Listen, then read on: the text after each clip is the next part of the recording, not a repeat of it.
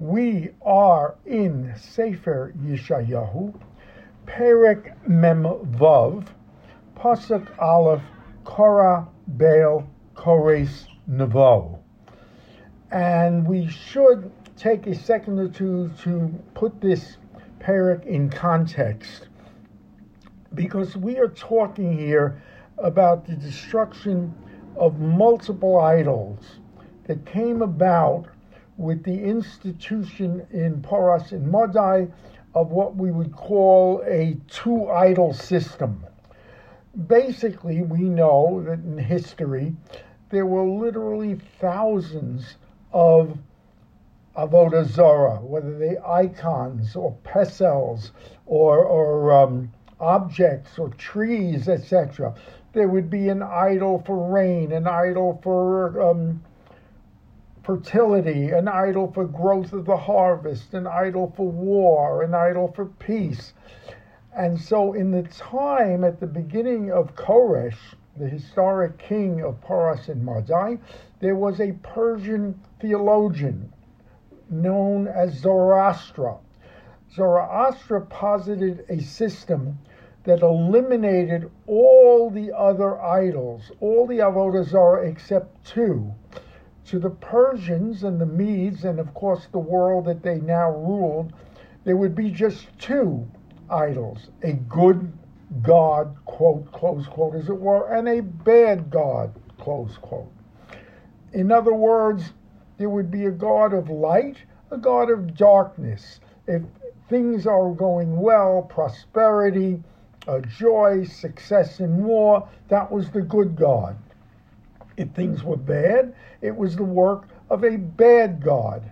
And so there would be only these two gods, and what this necessitated was the destruction of all the other gods that had been part and parcel of Avodah Zarah for thousands of years. And so what they did was proceed on a very concentrated effort to destroy those other Avodah Zarah icons. so we pick it up, Pasuk Aleph, Korah Baal Kores Nevo, that Baal is short probably for Baal. It was a Babylonian god. So now bend Baal, get on your knees, um, Nevo, that was another name of a, a deity. Hayu atzabehem lechaya ula Your idols, these idols were given over now to beasts and animals that would haul them away for destruction. Um, Atzabeim lechayo lebehema, nosesem amusos maso la'ayefa. Um, they are loaded on animals. They have become the burden of weary animals. So, what we are saying here is that those idols which you carried so lovingly and uh, reverently all these years are now literally junk wood. They are going to be hauled away on the backs of animals, and there were so many that the pack animals themselves, masalayefa, became exhausted under the burden. Karsu karu yachtov lo yichlu male masa v'nafsham b'shevi halacha. So what happens is they loaded and they bowed and they kneeled together. These are the animals. They could not escape being carried away. They couldn't leave. Um, they couldn't leave uh, to escape, yet alone uh, help their worshippers. In other words, they were helpless. These idols that you would revere, they couldn't save themselves, yet alone the um, worshippers. They were led, in effect, into a captivity.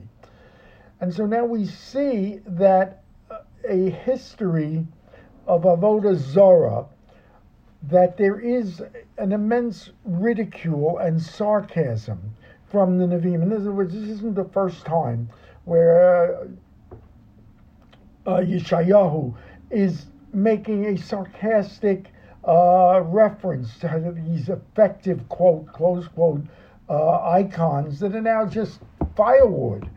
And we see a perfect example of it back in Malachim, if you will recall, when Eliyahu challenges the Nevi'e Habal on Mount Carmel as to who whose altar will be more favorable uh, to God, who has, can perform a greater miracle with fire lighting the wood on their altars. And we see that the priests of the Baal spent all morning screaming and crying to their God, wailing with absolutely no effect.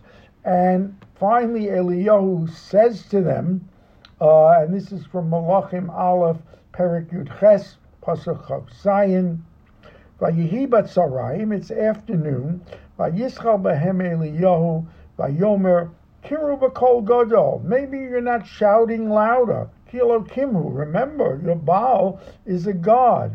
Kisiach v'chisayeglo. Uh, he's busy. He's involved in some other pursuit, or maybe he's um, traveling. Kibaderech lo. Ulai yeshecho case. Maybe he is even taking a nap and is therefore sleeping. So you've got to shout louder. So you see that this isn't an um, isolated example of the sarcasm that we heap on Avodah Zarah, uh, traditionally in the Navi. And the Gemara in Megillah, if I may quote to you, Daf Chaf Hey Amud Beis, says Rav Nachman, Amar Rav Nachman, Kol Litzinuso Asura Bar Militzinuso de Avodas Kochavim Tisharya. All mockery, sarcasm is really forbidden for people to speak. In other words, a, a Jew doesn't mock or doesn't belittle, except the exception is the mockery of idolatry, which is permitted. And the source is this pasuk we are learning. Kora Kores Gavo. Um, here they so they splash, they squat, they could not deliver the burden. And from this, there is a very um, almost unanimous interpretation of Avodah Zarah as being related, you'll pardon the expression, to the excretory process. Uh, we refer to the uh, as gililim, which is another word for excrement. Uh, that what we do is treat it like um, an excretory process. And here, what we're saying in the pasuk is that these animals they move, they squat, but they cannot move themselves, and it relates to the fact that they cannot relieve themselves. There are reasons for this given to numerous to go into now, but it is a metaphor very commonly used. So now Yeshayahu turns to the people of Israel who did worship these idols. There were Bnei Israel who sadly practiced Avodah Zarah. We know that. So Yeshayahu says, Shimu Elai Beis Yaakov. Listen to me, Beis Yaakov, the whole Sherit Beis Yisrael, the remnant of Beis Yisrael, which indicates that this has to be after the ten tribes uh, was scattered and conquered by Sancheiriv. And he says, Listen to me, Hamusim b'nei betin hanesuimini rechem, the one who has formed you in the stomach, in the womb, and has brought you forth uh, into the world. I am with you to old age and to seva. The difference we learn in Pirkei Avos, uh, Shat Zikna is at uh, 70, Seva is at 60. There are different stages, and of course, there is different reasoning. But regardless, I will not abandon you in old age. I will take care of you in both stages. Ani osisi, ani eseh, ani espo. I have made you, I have formed you, and I will, I'm late, I will perform the final geula for you. And um, the question that Kodesh Baruch Hu raises is that you people who have made idols, sometimes Bnei Israel made idols not representational of the sun or the moon, but of what they thought the Kadosh Baruch Hu looked like. And so the Kadosh Baruch Hu says to them, disbelievingly, mocking them. Who are you going to liken me to and equal me? How can you portray a representation of me? How are you able to capture me on whatever it is, stone or wood? What is comparable to me that, that, that would be like me? Nothing. Now, the absurdity, again, is driven home by Yeshayahu of their Avodah Zarah. Think about it. Hazolim zahav mikis bekesef bekone yishkalu. You take out huge sums of gold from your pockets and you take silver out uh, from your purses. You weigh them out on a scale. Bekone yishkalu. Yiskaru tzoref yasehu el yiskaru af yishtachabu. And then after doing this, getting the gold and silver, you call a smith who crafts it into a quote God, close quote. And now you bow down to this God, even prostrate themselves before you. What are you doing? What absurdity it is. Continues the Navi. Yisrael al Kosef, so now he's carried on your shoulders. Yispalu, Yanuhu. Finally, uh, you put him down, you stand him firmly. Um, Yonuchi Tachtav Yamod bin Komo, so that it stands below your mish and it will not totter. After Yitzhak and now you scream to him, begging him, giving him your problems, crying out Yitzaras, below Yanem Yitzaraso, lo Yoshienu. He can't answer your screams for help. He's not going to save you. Do you see the absurdity of what you're doing? says the Navi, end it once and all forever. Zichru Rishonos Meolam. Remember this and strengthen yourself. Ki onochi el ve'ein od Elokim ve'efes kamoni. I am it. I am God. I am the only God. There are no other gods before me. Stop this madness. Zichru Rishona Me'olam remember the days of yore, as it were. You're going to get a history lesson.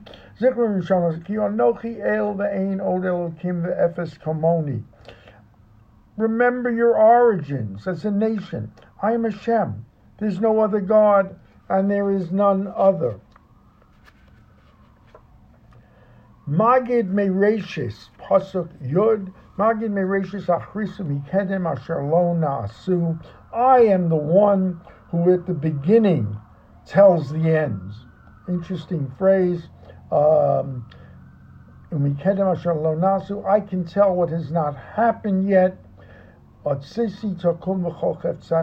everything I say will happen. My plan will survive. Whatever I want, I will do. And the Mefarshim say that we know that the Navi directs his prophecies to us, even down through the ages. And so now that we don't have, Baruch Hashem, the Avodah Zarah of formal idols and icons and representations, there is the threat, the constant threat, say the Mefarshim, in our day. The Avodah Zarah can be assimilation. It could be intermarriage. It could be atheism there still is always a threatening avodah zarah, and so we must be on our guard to protect ourselves. Now, momentarily, we go back to Koresh. Kore mi mizrach ayit mi eretz mi rachok ishat sasi. I summon from the east. It goes ayet is like a vulture, a powerful bird from a faraway land. Um, and I will bring it just as I said. I will make it happen just as I planned. I will see that Koresh does what I tell him to do. And remember again, you can't stress this enough. This is a good 160 years before Koresh, and yet the Kadosh Baruch Hu spells out exactly what Koresh is going to do. Now, Yeshayahu is going to criticize, really lace into Bnei Israel, because even as Koresh made his proclamation, the Jews refused to follow it. They refused to accept it, losing, as we're going to see, the opportunity for a full Geula. And so Yeshayahu says, um, uh, he says, excuse me, Shimuelai, Abiri Lev Harachokim Mitzdaka, listen to me, you heart of hearts, he's speaking to Ben Israel, who are far from tzedakah, from righteousness. Keravti tzidkasi lo tirchak uchuasi lo ta'acher, I have brought near to you my righteousness. I will not be distant. Lo tirchak uchuasi lo ta'acher, and do not delay do not put off my salvation. And therefore, v'nasati b'tzion shuol Yisrael tifarti. I will put my salvation to Israel tifarti, my pride, for you are my pride. And so, Kosh Baruch was excoriating them because they used every excuse.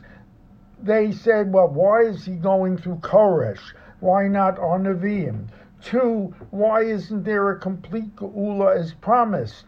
Three, uh, why is there that interruption, this man made interruption when certain unfriendly elements at the court of the Persians got it stopped for 14 years and then it resumed. And then when it was resumed, only 43,000 people go. And we know the prophecy was that if they had gone in great numbers, Zerubbabel, who is in the Davidic line, would have been the Moshiach, and that is postponed, a postponement we are still waiting for today. Let us stop there. Wish everybody a Gemar Chasima Tova, and im yirtzeh Hashem, we will resume the day after tomorrow, 8.45 a.m. Thank you.